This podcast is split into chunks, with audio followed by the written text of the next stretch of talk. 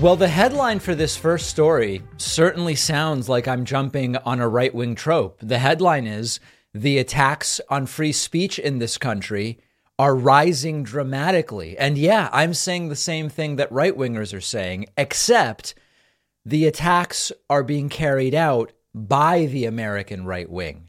And it is yet another one of these instances of how projection is the name of the game. The right continuing to accuse the left of that which they themselves are guilty of. Allegations are confessions. Over Democrats are going to try to steal an election in 2020.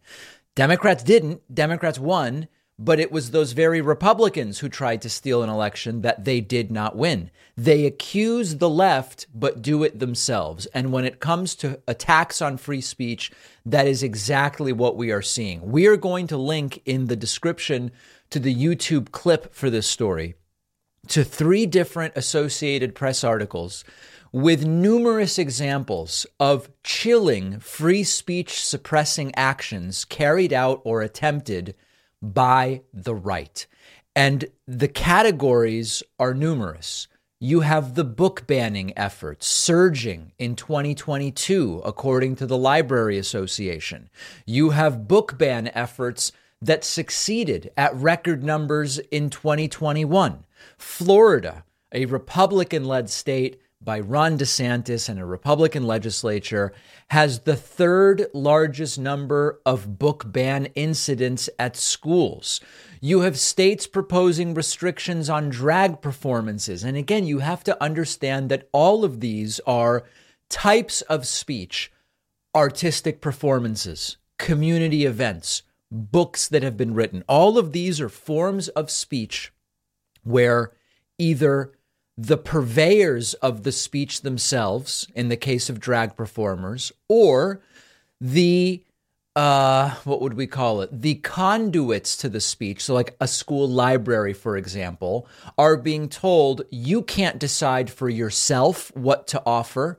And also, in many cases, parents can't even decide for themselves. Because remember, when you have a drag performance, you are leaving it up to the performers to organize the event. But when it comes to things like drag time story hour or whatever the case may be, you are leaving it up to the parents to decide for themselves without the oppressive hand of government uh, whether they want to take their kids to such a performance or not.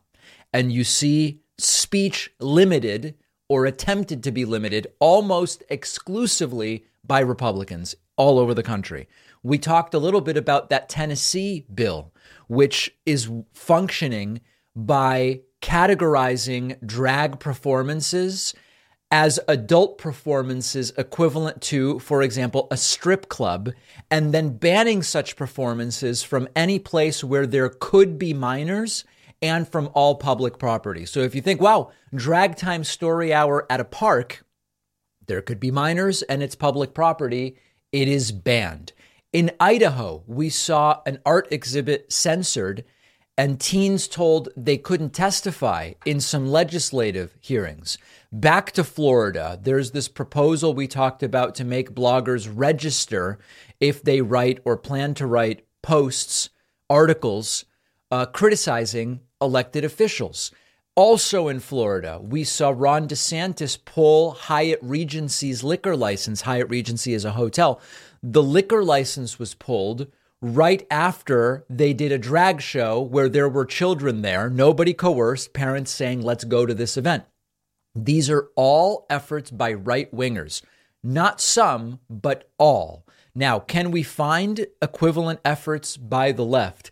You know, I looked there there was a bill proposed in Washington to have like some kind of bias reporting line and I believe a Democrat co-sponsored it, but it didn't pass and it seems so uh, minor compared to what these right wingers are doing. And meanwhile, their strategy of continuing to say the left wants to suppress speech, the left wants to police speech, the left wants to limit this, that, and the other thing.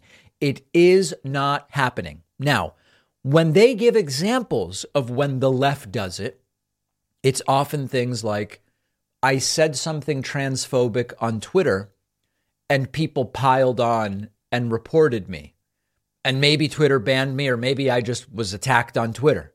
That's a violation of my sp- free speech, they like to say. But of course, the answer, the reality is no. That's your free speech coming up against other people's speech, which we call the consequences to your speech. Speech can have consequences. That is dramatically different than banning books or limiting drag performances or whatever the case may be. So I'm with the right wingers in the sense that we are seeing a dramatic explosion of these attempts to censor and to control and to decide what others can say and what others can read and what others can do, including parents. They talk about parents' rights. Parents' rights are being curtailed by right wingers who say we know better than teachers or parents what children should be allowed to read or what sort of performances children should be allowed to go to.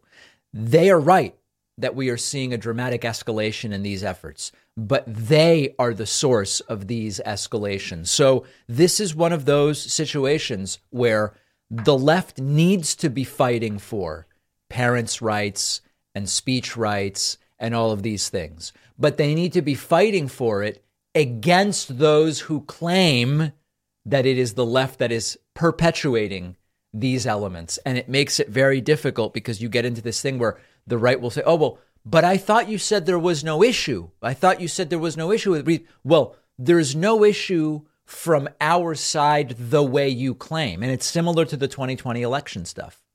When people on the left say, we need to make sure that in 2024, the election's not stolen. The right wingers will say, that's what we're saying. No, no, no, no, no, no, no. The right wingers are the ones who are making the attempt to seat a president in the White House who did not win. It is they who we need to be protected against. So let's not lose sight of the ball. Let's not be bamboozled by this alternate story that is being told by these folks. But let's remember that when they are aggressively saying the left is doing something, we should explore whether it is they that are actually doing that very thing. And in this case, it is exactly that. Marjorie Taylor Greene blurted out classified information at a public hearing, doubled down, and said, I don't care. The public deserves to know. This is someone who is on the Homeland Security Committee, and she doesn't believe in the importance of confidentiality. Let's take a look at a video clip in which you will see Marge divulging classified information at a hearing about the US Mexico border. And uh, you will see that when she is told this is not really the appropriate place to be talking about that, she says, I don't give a damn. My words, not hers. She uses other language. Take a look. Chief Ortiz, are you aware that there was an explosive device found by Border Patrol agents on January 17th in an area called No Man's Land? And there's surveillance of who put it there. And guess what? It wasn't Americans, it was cartels. Are you aware of that? Thank you, Congresswoman, and, and good to see you again. I will tell you that uh, some of this information that uh, I receive, I receive in a, a confidential uh, SCIF. So I'm going to be a little hesitant of briefing what I know and what I don't know with respect to some of those an event like that. I understand, Chief Ortiz, but I'm not going to be confidential because I think people deserve to know. Our Border Patrol agents should not be in those type of Burger Patrol conditions where they are at risk of being blown to pieces by the cartels, who, by the way, are criminals. Mm-hmm.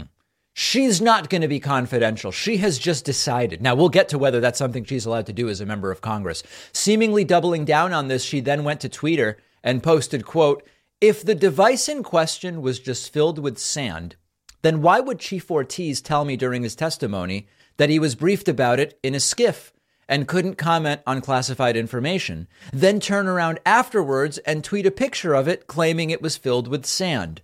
With thousands of people and huge amounts of drugs flooding across the border every day, they don't brief the chief of Border Patrol in a SCIF about a ball of sand. They only brief us about dangerous things in classified briefings. So she seems to be acknowledging that it is up to her to decide what gets to stay classified and what doesn't. Now, a reasonable question when we say, how, how does government function? And of course, if you want to know how government functions, you don't go to Marjorie Taylor Greene. She doesn't know. Um, do members of Congress have the you could call it the ability, the right? Are they are they uh, allowed? Whatever term you want to use, can she decide unilaterally what gets to remain confidential and what should be made public in this way? And the answer is, of course, as I'm sure many of you suspect with better instincts than Marjorie Taylor Greene, the answer is no. Members of Congress do not have the ability or the authority to declassify classified information on their own. During public hearings, it is important for responsible and sensible members of Congress to understand they may be able to discuss certain aspects of classified or confidential information they have seen, but they should be careful not to disclose anything that is still confidential or classified. They can discuss the general nature of classified information, but should not reveal specific details. And Marjorie Taylor Greene did everything in this moment that she is not authorized to do. If a member of the House of Representatives wants to declassify information because they believe it is of public interest or believe it should be discussed in a public setting, the way Marge seems to believe, they have a protocol and a series of procedures within the executive branch. You submit a request to the agency that originally classified the information, or you petition the president for declassification. They claim to be about law and order. And then Marjorie Taylor Greene says, ah, meh, I've decided I'm not going to be confidential about this. And she does it brazenly. And the saddest part about all of this is that her followers will defend anything she does. In a vacuum, she and her followers are about law and order. And they will say, We're about law and order. That's why we're against Antifa, as they now call it. That's why we're against Hunter Biden. You know, you got to investigate Hunter Biden because of law and order. And they're all about law and order until all of a sudden Law and Order would say she's not supposed to be talking about this, and it's certainly not within her authority to disclose certain things during a public hearing. No, no, no, no, no, no, no.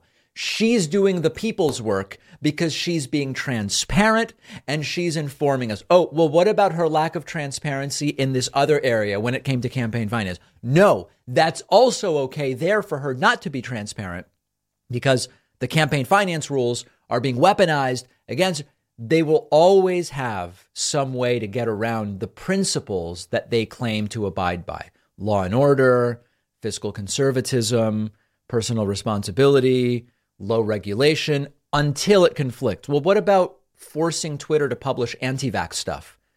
You want to now get involved and say, Twitter, you must publish that. That's against your principle of low regulation. Well, no, that's different because big tech, free speech, censoring blah, blah, blah. Oh, okay. Every time you think you've got them because they violated one of their own stated principles, they just excuse their way out of it. This is the way that they operate, and that's how Marjorie Taylor Greene's followers are reacting to her just blurting out classified information and then saying, damn right I did because uh, the people deserve to know. If you are listening today and you'd like to see this clip of Marjorie Taylor Greene, I don't know why you would torture yourself like that, but if you did want to, we'll have the clip on our YouTube channel, youtube.com slash The David Pakman Show. And we will also have it on the Spanish YouTube channel at davidpakman.com slash Spanish. I like wine, but I know very little about it. And I am completely clueless when I go to a wine shop. I just don't know what I'm looking for. I don't know what I'm looking at. I couldn't tell you anything about varietals or if there's hints of persimmon or any of it. And so, if you're like me, wishing you had a seasoned expert by your side when you're choosing wine, Crunchy Red Fruit is the answer. Crunchy Red Fruit delivers choice, handcrafted, small production wines right to your door. Every bottle is handpicked by owner and master sommelier Jackson Rohrbaugh in Seattle and comes with food pairing suggestions. We've been chatting with Jackson. His curating puts an emphasis on organic, low intervention wines, wines without artificial yeasts or chemicals, crunchy red fruit sources from small scale, sustainable vineyards, and only wines that are true to their location and grape. Crunchy Red Fruit's bi monthly wine club is called The Circle. Every two months, you'll get three or six bottles to enjoy with videos to help you appreciate what you're drinking. Go to crunchyredfruit.com, use the code PAKMAN for $20 off a single purchase, or If you join their bi monthly wine club, send a message to circle at crunchyredfruit.com after you sign up, and they'll take $20 off your first shipment. That's crunchyredfruit.com. Use code PAKMAN for $20 off a single purchase or sign up for their bi monthly club and email circle at crunchyredfruit.com for $20 off. The info is in the podcast notes. One of our sponsors today is BetterHelp. Uh, viewers of the show, listeners know I'm a big advocate of therapy. Uh, I think it's important to make it more accessible, remove any stigma that might be associated. We all carry around different stressors, big and small. When we keep them bottled up, it can start to affect us negatively. And therapy is a safe space to get things off your chest, figure out how to work through whatever's weighing you down if you're thinking of starting therapy, give BetterHelp a try. BetterHelp is therapy done entirely online, designed to be convenient, flexible, suited to your schedule. Fill out a brief questionnaire. You'll be matched with a licensed therapist. Switch therapists anytime at no additional charge. I'm a huge believer in talk therapy, and BetterHelp is making it more accessible to more people.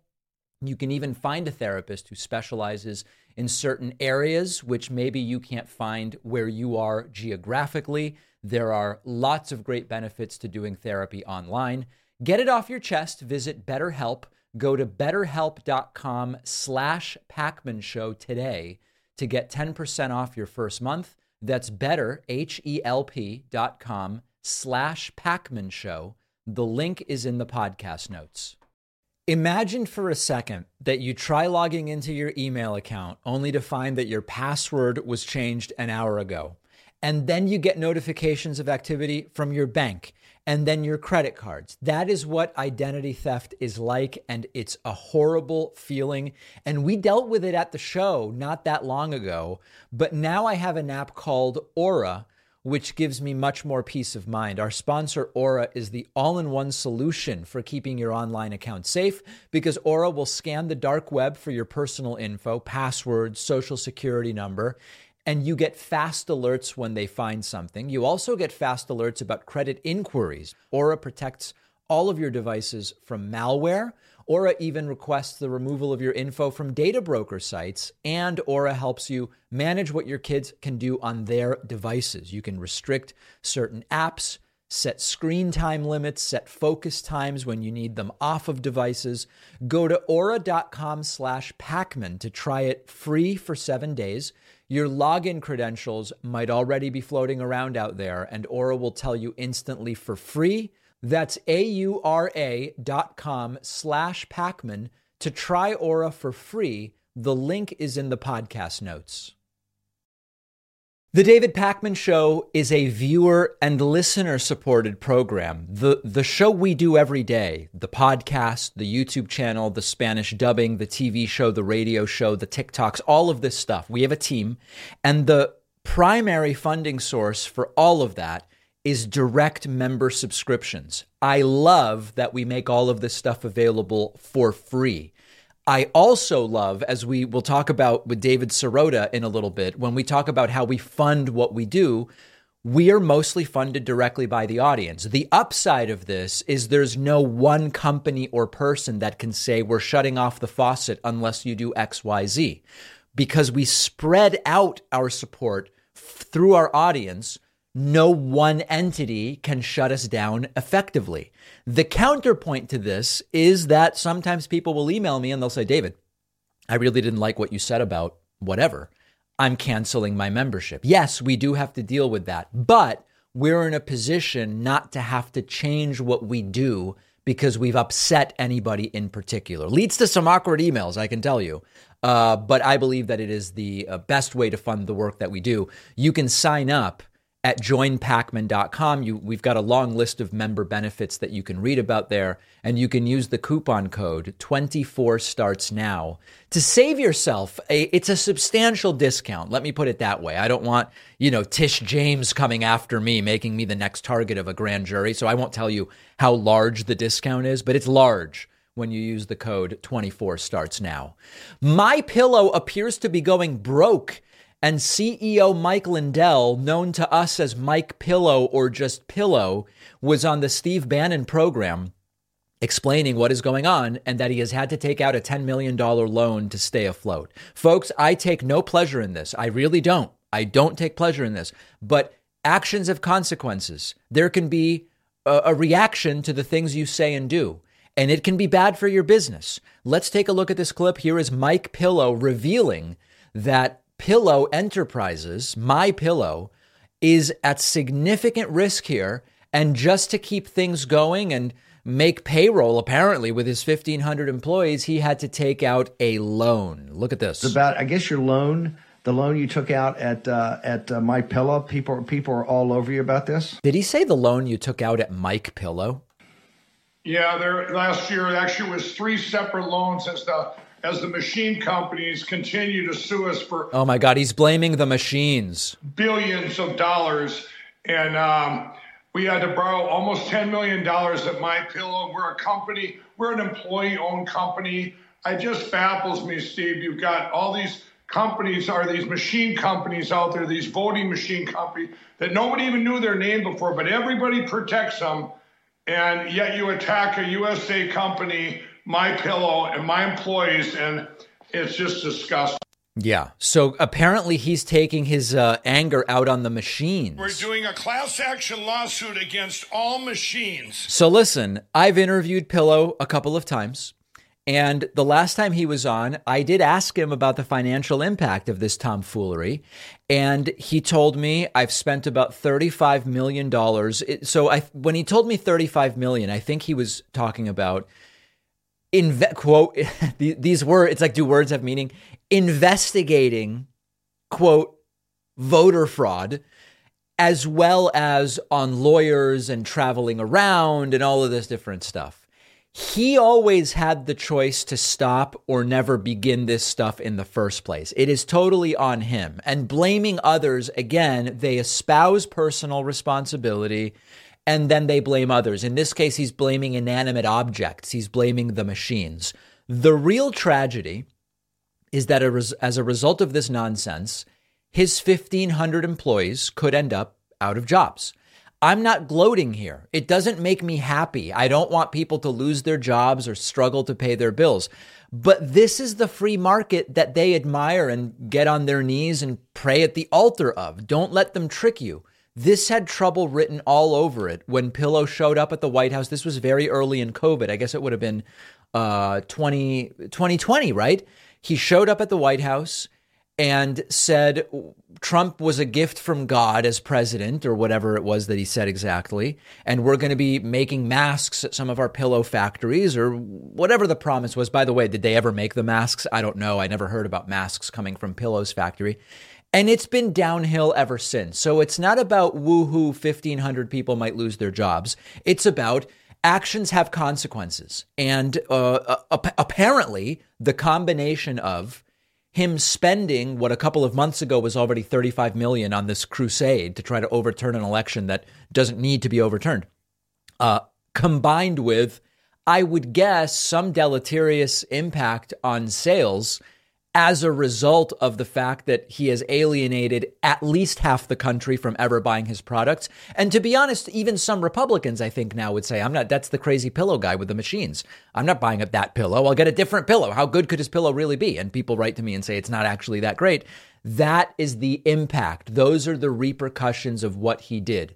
Everyone allowed him to speak however he wanted. And his speech included going on TV, making wild claims about the election hiring lawyers, getting cyber guys, having his symposium, as he would call it. And now that had an impact in other people they're speaking and the way that some businesses have spoken. I forget which ones, but a bunch of, of retail stores said, we don't want the pillows anymore. They spoke by saying, we don't want to do business with you anymore. Everybody gets to speak. It's a beautiful thing. And the speech that you choose to engage in can have consequences. It's a sad thing, but it looks like my pillow may be going broke. Donald Trump is panicking and switching into horseface mode, referring to Stormy Daniels now exclusively as horseface. He used to, first it was Stormy Daniels, then it was Stormy Horseface Daniels, and now it is just Horseface. In a global humiliation of Trump panicking, I would say he's red in the face, but because he's so orange, you can't tell about the possibility that he may be indicted in connection with the entire Stormy Daniels affair. And it's it's an affair both in the sense that it is an incident and it is a, it is an affair also in the sense that Trump had an affair with Stormy Daniels. Look at this insanity that happened this morning and over the last 24 hours with Donald Trump. This is a man who is not well, and he's arguably on the edge not only of major legal trouble, but he seems to be close to a complete and total mental breakdown.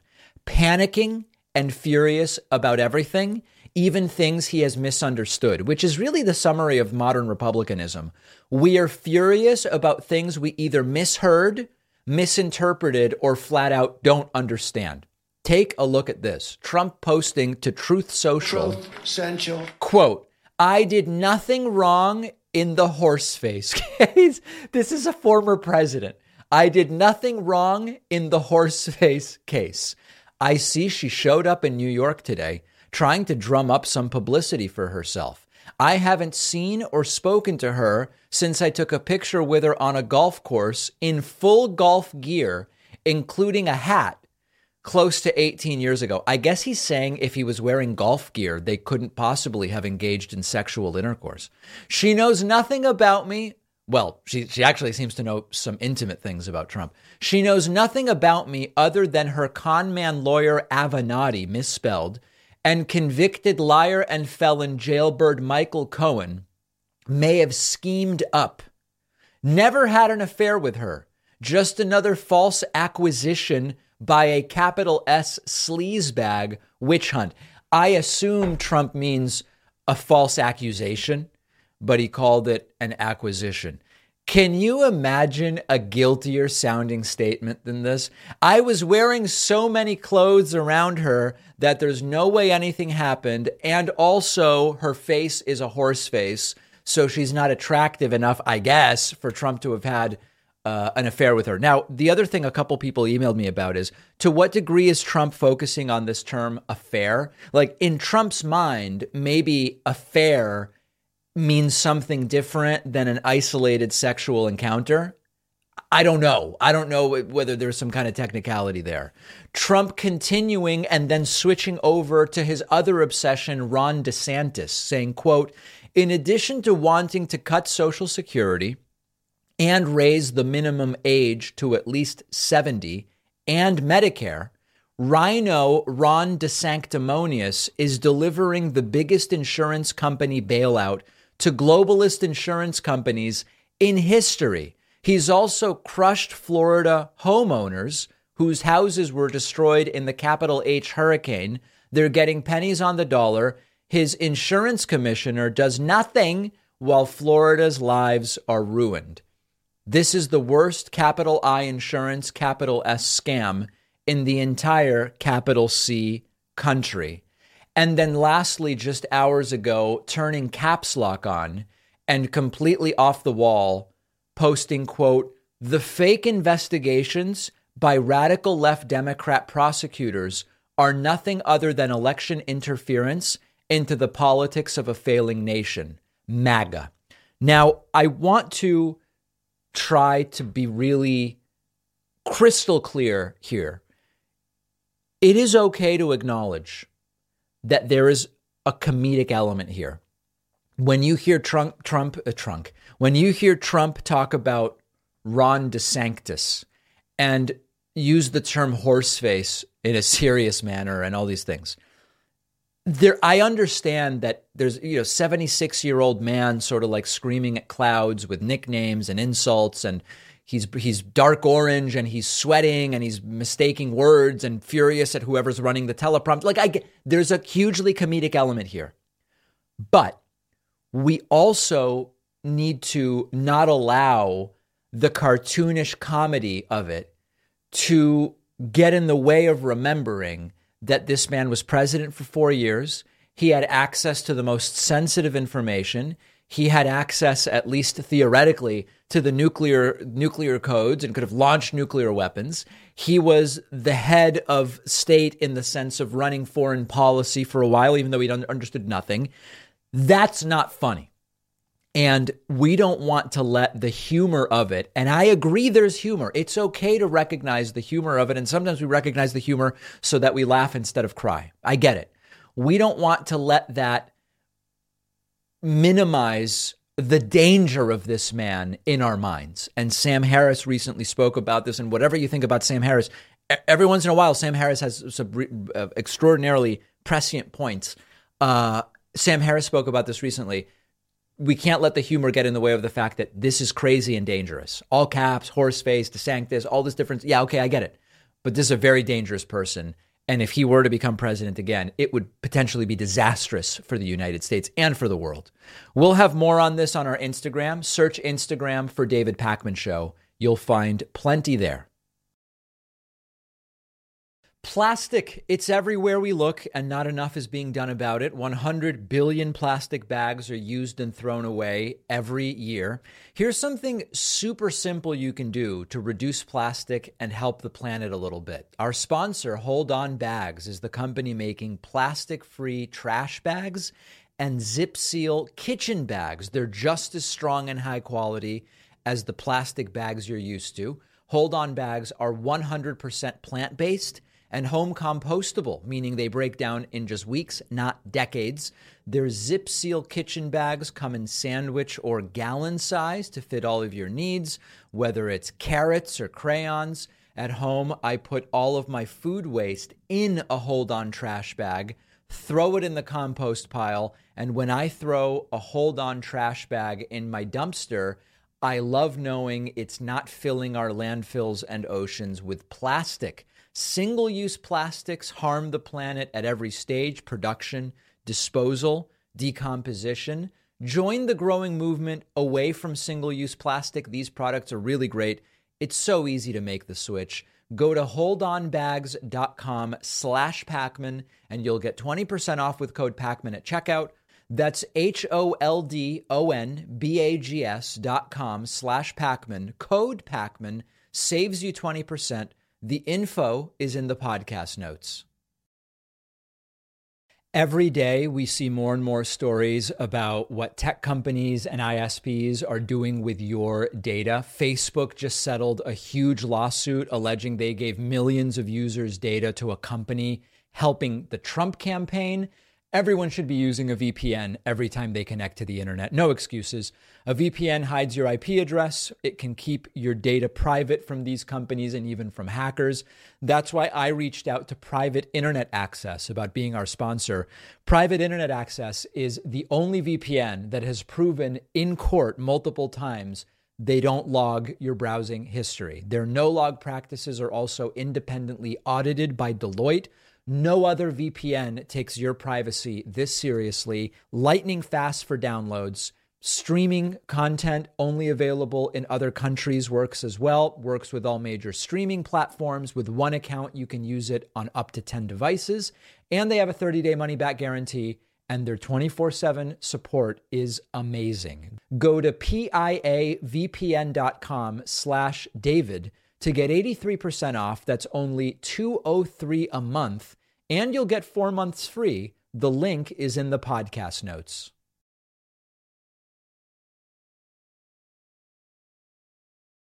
It's great to welcome back to the program today David Sirota, who is a journalist, columnist, and founder and editor of The Lever, which you can find at levernews.com. It's been a little while since since we had you on and you've been busy, but it's really great to have you on. Thanks. Thanks for thanks so much for having me. So, I mean, let's just kind of start start at the top here. What was the goal with creating the lever? What are the issues in the media landscape that you're hoping to solve or improve upon or, or address? Sure. I mean, I, I, had been working for Bernie Sanders uh, as his speechwriter on the 2020 presidential campaign, but before that, I spent many years as a journalist. Uh, and um, after the campaign, I, I, decided to do some writing, and you know, it actually started out as a as just a small Substack, um, but there was a lot of reader support for it, uh, and so I teamed up with uh, a former uh, a reporter that I had formerly worked with, Andrew Perez to start uh, doing some actual uh, reporting. Uh, and from there, it, it kind of grew. and and look, I think that what what our focus is, what a lever story is, is a story that's about um, it's about following the money, uh, it's about following the power.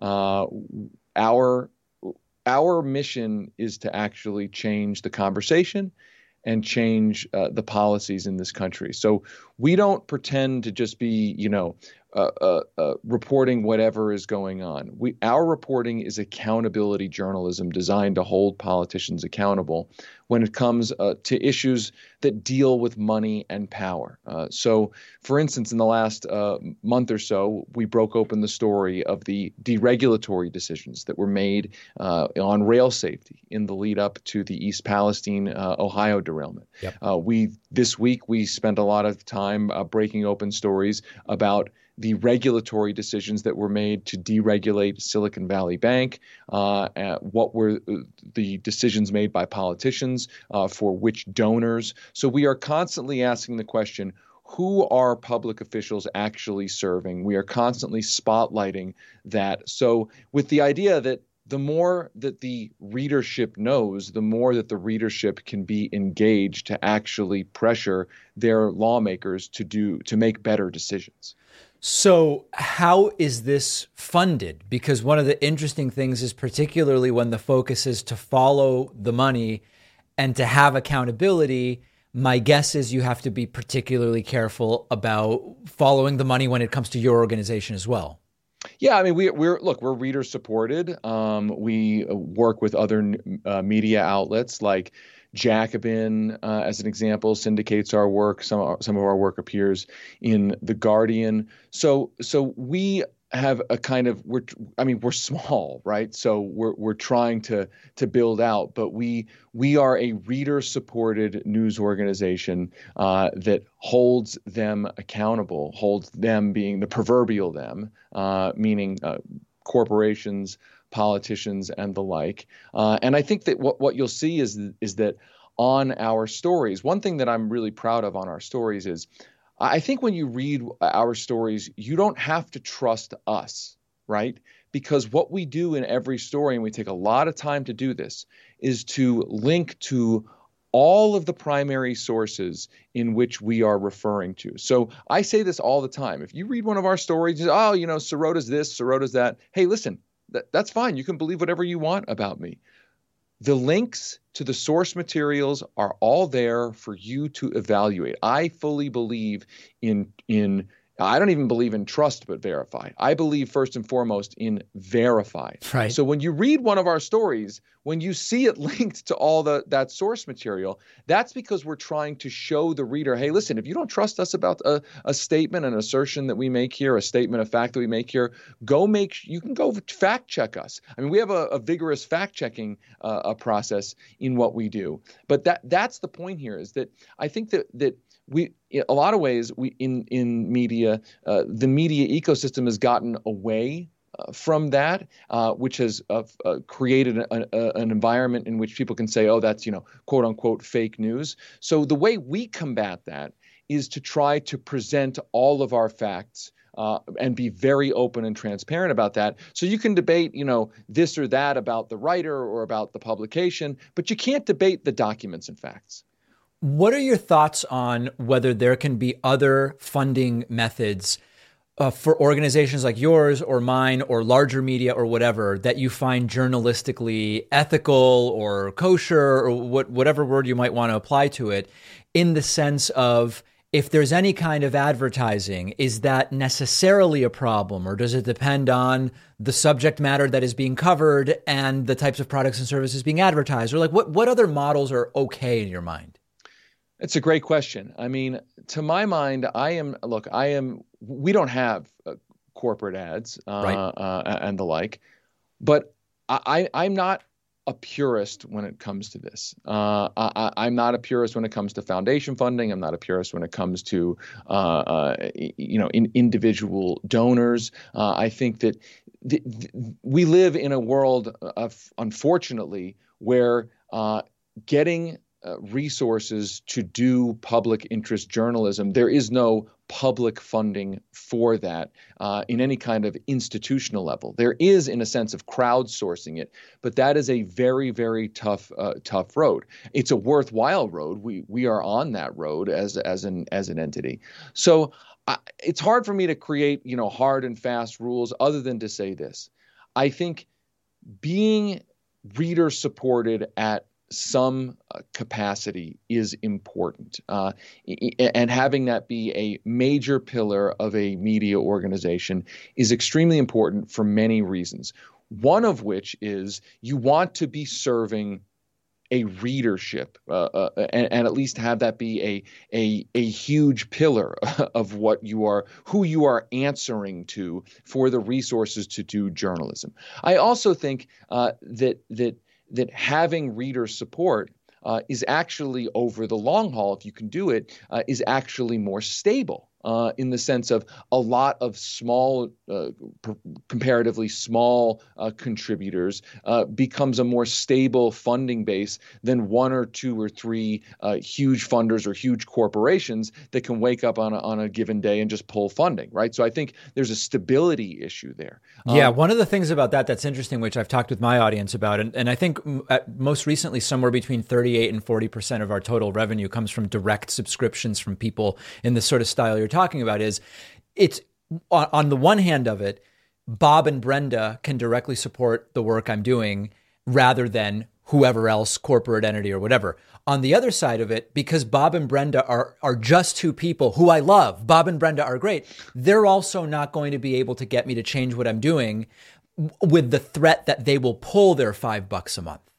That's a, that's absolutely right. I mean, it's a kind of diversified portfolio model, which is which is what I like. And maybe the the the hard and fast rule is kind of this: is that if you have a diversified um, uh, uh, funding base, resource base uh, that is not singularly reliant on any of the categories, uh, that is, I think, the ideal. I mean, the ideal ideal is to have it be purely uh, individual, small subscription based uh, to fund a giant newsroom. I don't think anybody has been able to do that yet, uh, and maybe we're on our way to that. Who knows? But no one has has real, to my mind, has really been able to do exactly that. So one level down from that is okay. How can I put together um, some major donors, foundations, uh, not nonprofit foundations, uh, a subscription base, so that so that the publication doesn't have to singularly answer to any one of those entities. That's about as independent, I, I think. That, that I mean, that's pretty good. And again, I'm not I'm not a purist on this. What what I want to see, I mean, right now we live in a world, of course, that's so far from pure. We live in a world where where media is is dominated by huge corporate entities with either you know uh, singular billionaires at the top of them, Bloomberg News and the like, uh, or massive corporations uh, that are that are making the decisions. Uh, those aren't those aren't really diversified uh, at all. It's very clear who they answer to. In fact, lot, some of these publications put right underneath the, top of their articles, presented by Chevron. Right now, there's you know, I guess in some ways, kudos to them for at least being tr- transparent sure. uh, uh, about that. But they're also being explicit about who they actually serve. Uh, and I think ultimately you can see the independence of media by the content that the media is producing.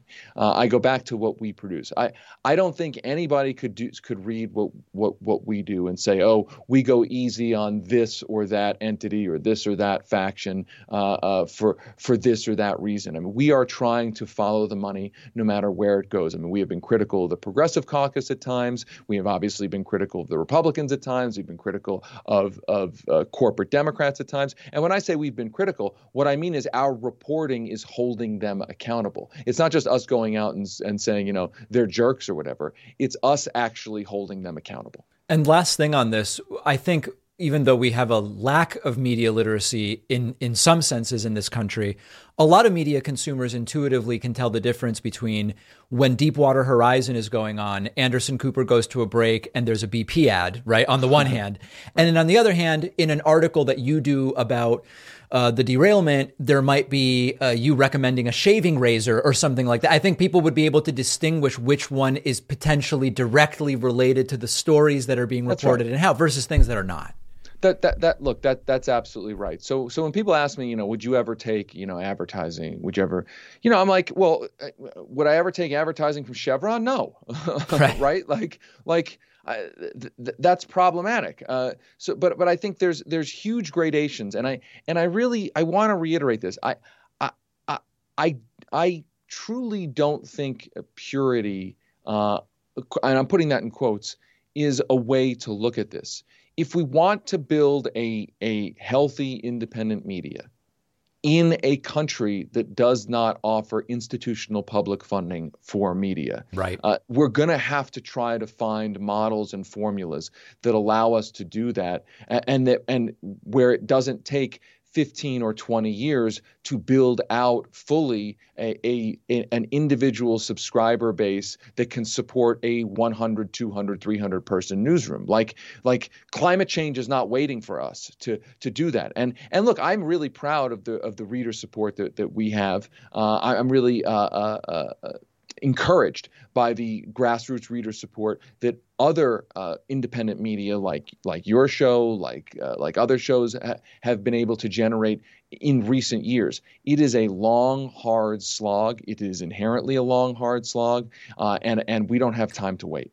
I was going to talk a little bit about sourcing, but I think it might be more interesting to, instead to get your thoughts about nuance, maybe is the way I, I would put it you know, one of the things that's really tough with stories that are more complicated than the simplest of simplest stories, which is really most of them, is that oftentimes when you introduce nuance or you revise your views, you are uh, potentially accused of either flip flopping or you were originally lying or, or you're backpedaling or whatever the case may be. This comes up a lot of times with messages I get about COVID vaccines. About, but, mm-hmm. but David, you said one thing in 2021 and now you're saying something else, and you have to sort of explain. Well, listen, the vaccine in 2021 based on the variant that was out there was very effective at preventing transmission and infection.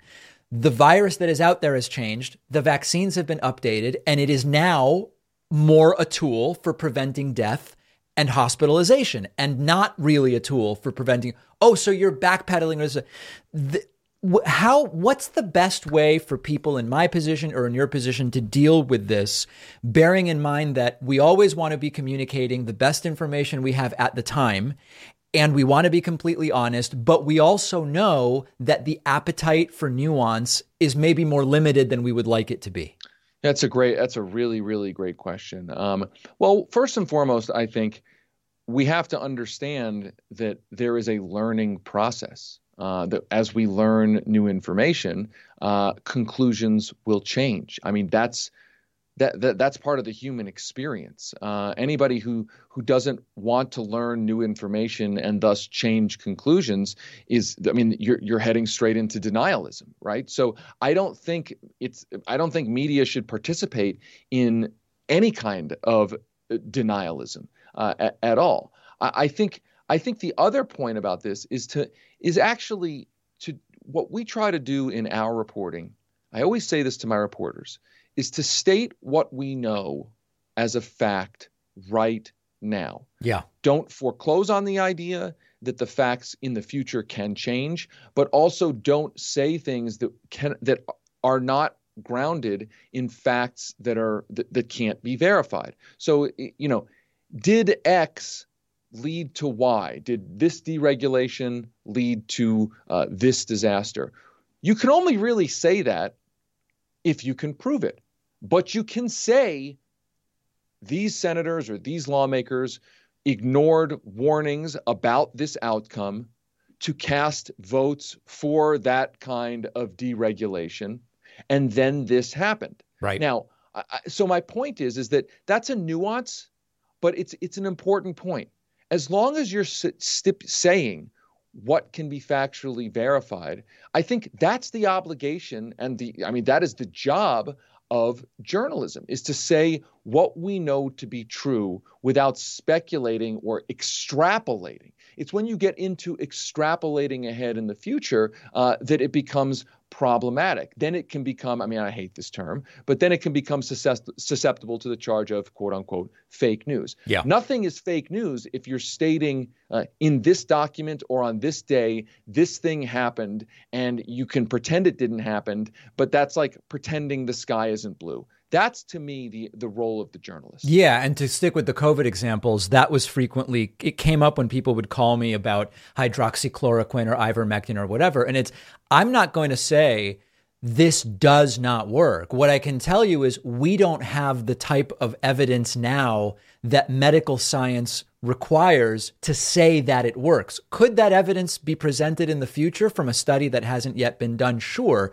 But of course, again, it's all about whether the audience you have is receptive to that. And I think part of hopefully what we are doing is cultivating such an audience that understands those those nuances. Absolutely. And I think I think that's actually part of I mean, there's kind of like what we're doing on a day to day basis, right. reporting a story on Silicon Valley Bank, reporting a story on the decisions in the lead up to the East Palestine disaster. But I think over the long haul, what we're also doing, what independent media is doing, uh, is saying that, that media needs to go back. Not that everything was better before, but there needs to be a reconnection with the idea that media's job is to hold accountable those of all parties without regard to party, without regard uh, to uh, kind of tribal politics. We're going to hold people accountable to the facts as we know them now. And if the facts change uh, in the future or there's new facts that arise, we're going to report on those too. We've been speaking with David Sirota, who's founder and editor of The Lever. You can find more at levernews.com. Always appreciate your time and insights. Thank you. Thanks so much for having me. One of our sponsors is Paired, the app for couples. Every day, Paired gives you and your partner questions, quizzes, games to have fun, to stay connected, to deepen your conversations and get to know each other better. What's great about it is you don't even have to be in the same room, especially with the baby right now. My girlfriend and I are quite busy, and Paired really helped us to stay connected. You get a daily question to answer you can't see your partner's answer until you answer yourself and their questions about everything relationship, life, intimacy, other things. And all of the exercises were developed by academic psychologists and expert relationship therapists as well. Questions like what makes you feel lucky in your relationship? Great when you want to remember and have gratitude, a really great thing. What's an activity you could try together this month? Actually gets people thinking about things to do it can go in really funny directions as well, but it just always feels like time well spent. Head over to paired.com slash Pakman for a seven day free trial and 25% off a subscription. That's P A I R E D dot com slash Pakman to try it free for a week and get 25% off. The link is in the podcast notes. We have not spoken about George Anthony Devolder Santos, the lying Republican congressman, for some period of time, but there are even more new scandals related to Santos. I do think it would be great for him to resign. It would be better even for him to be forced out, but it is not at all apparent that there is an interest among the Republican Party in doing that. George Santos has actually filed for reelection, although it is considered more uh, of a technical thing than any real desire to actually run in 2024 in order to keep his, I believe it's his campaign fund going, or there was some sort of technical finance reason why he did that. Uh, let's start with the first story. George Santos is now accused of orchestrating a credit card skimming operation, credit card skimming operation, which schemed to steal information from ATM and credit cards. This is according to a sworn statement from a former roommate of his obtained by Politico. The declaration from this man, who said he met Santos when he rented a room in Florida from the now congressman, states he was accused of a federal crime of credit card fraud in 2017 and pleaded guilty. The man, Trelha, who's from Brazil, served seven months in prison and was then deported. His attorney sent the letter to the FBI, U.S. Attorney's Office for the Eastern District of New York, and Secret Service in New York on Wednesday. Trelha said Santos was known to him as Anthony Devolder, another name tied to Santos. He added that he learned from Santos how to clone ATM and credit cards after he started renting the room from him. Quote Santos taught me how to skim card information and how to clone cards. He gave me all the material and taught me how to put skimming devices and cameras on ATM machines. He said Santos had a warehouse in Orlando, Florida. This is if this is true, this is a professional criminal. I really want people to understand that. This is a professional criminal if this is true. Santos had a warehouse in Orlando that housed materials such as printers, blank ATM, and credit cards that could be painted and engraved with stolen account and personal information. The way this kind of works, and sometimes you hear there's these like scarce things about this, but this stuff does exist. You can put a device on top of an ATM. This rarely would happen if you go to like a Wells Fargo ATM inside, you know, you have to swipe your use your ATM card just to even get in and all that. It's unlikely this would happen there. But I'm sure many of you are familiar with these kind of like lower end ATMs where you might go to like a cash only dive bar and they go cash only and you're like I don't have any cash and they go ATM right there. Those types of ATMs in the corner of a bar for example and others are the more likely ATMs to be targeted by this sort of thing. And sometimes what happens is they put a device on top of where you would insert or swipe your card.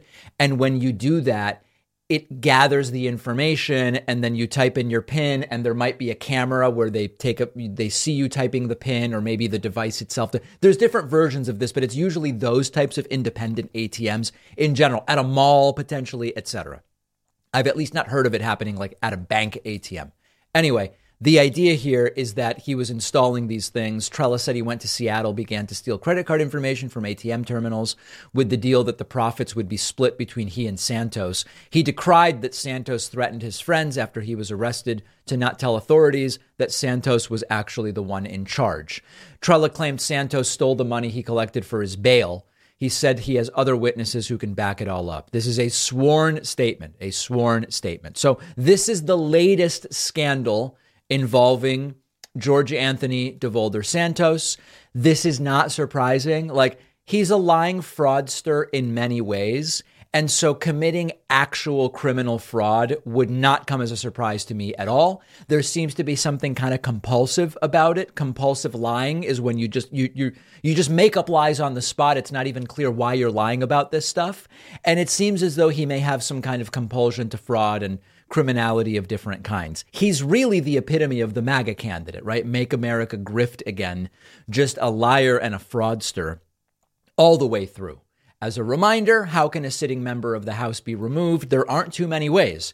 Either the House of Representatives votes to expel him with a two thirds vote, very, very rare, usually only when there is like conviction on criminal activity. Um, and then failure to be reelected, which you can't really take action on until 2024. So that's where we are right now on Santos, and it doesn't end there. I'm going to be honest with you. I don't even totally understand this story fully yet. It appears as though George Anthony Devolder Santos, lying Republican congressman, brokered the sale of a $19 million yacht. What? I, I know it just it doesn't make any sense, but this is now the latest bizarre thing involving this guy. The New York Times reports that just before his House election, Santos helped two of his largest donors reach a private deal on a $19 million luxury yacht. Um, this has captured the attention of federal and state authorities that are investigating Santos. The sale was not previously reported, is one of about a dozen different leads being pursued by the FBI the U.S. Attorney's Office in Brooklyn, and the Nassau County District Attorney's Office. Prosecutors and FBI agents have sought in recent weeks to question the new, new owner of the 141 foot super yacht, Raymond Tantillo, a Long Island auto dealer, about the boat and his dealings with Santos and his fundraising efforts. Tantillo bought the boat from Myra Ruiz, a Republican donor in Miami, Santos negotiated the payment. What the hell is going on? The payment was 12 and a quarter million upfront and six and a half million more in installments and advised the two of the logistics of turning over the yacht. This took place just a few weeks before the election. What? It's not clear what laws, if any, were broken. Several election law experts say that if the sale was designed to inject money into Santos's campaign, it may violate federal law gov- governing caps on campaign contributions. It would also could be illegal if Santos tied any commission he received on the sale to previous or future donations. Even if no laws were broken, it is more evidence of an emerging narrative of people in his orbit that Santos used his campaign not only to win, but also as a networking exercise to ingratiate himself with rich donors and to enrich himself. Himself through a lawyer representing him uh, in potential criminal matters, Santos has denied uh, declined to comment, but denied wrongdoing. Uh, this is crazy, and of course, the biggest story is this paragraph right here. A central mystery, like there's a bigger story here about the money with Santos, a central mystery, writes the New York Times, is Santos's sudden unexplained jump in income and where he got the money to loan, him, loan himself about $700,000 for the 2022 campaign. In 2020, he reported an income of 55,000. Two years later, he reported a salary of three quarters of a million and over a million in dividends from his company, the Florida-based Devolder organization. DeSant- uh, Santo, DeSantos. Santos described it as a capital introduction into the business. Um, this is this is really crazy. Oh, one other element here. Santos said publicly that his company brokered deals between high net worth clients. In an interview with Semafor in December, he explained his work, saying if a client wants to sell a plane or boat, he puts a feeler out there, adding that he's landed some million dollar contracts. If you're looking at a $20 million yacht, my referral fee there can be anywhere between $200 and $400,000 it turns out that he did deal uh, in a yacht worth almost $20 million. This is just a really sketchy guy, compulsive liar, drawn to behavior that is at minimum on the edges of legal. And we'll find out potentially actually against the law. I told you weeks ago, we are not at the end of the George Santos stories. And clearly, we are not at the end of the George Santos stories. You want to see what happens when your brain gets infected by MAGA brain worms? Well, I have a voicemail for you today. It's been a while since we did one like this.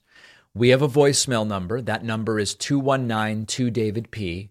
Here is a caller suffering from very severe MAGA brainworms, a sad condition. I don't think ivermectin or hydroxy will cure it. Hey, Mr. David White Guild Pakman Libtard. Hey, so that's Mr. David White Guilt Pakman Libtard. I know it was hard to hear. It sounded like White Gert, but that's what he said. I can't wait till we get a attacked in California or New York or Florida so you can. So all the men can say that they're all females as soon as we get attacked. Right. And then no. All the men will say they are females when they get attacked so they don't have to serve in the military.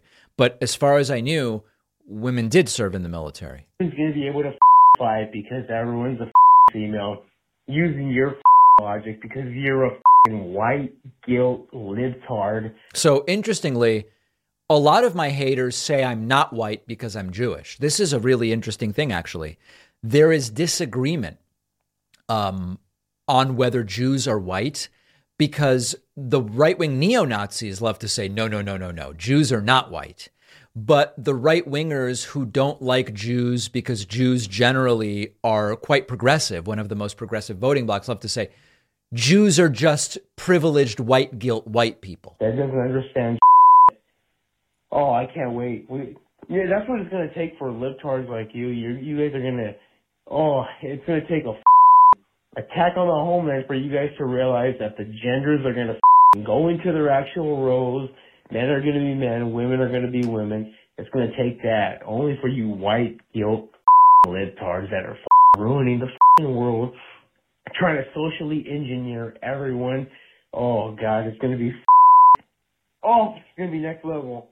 All right, so this guy seems very excited about an attack on the homeland that he believes is coming. I don't know how you cure that. I'm not even going to weigh in. I don't know how you cure that. We have a great bonus show today.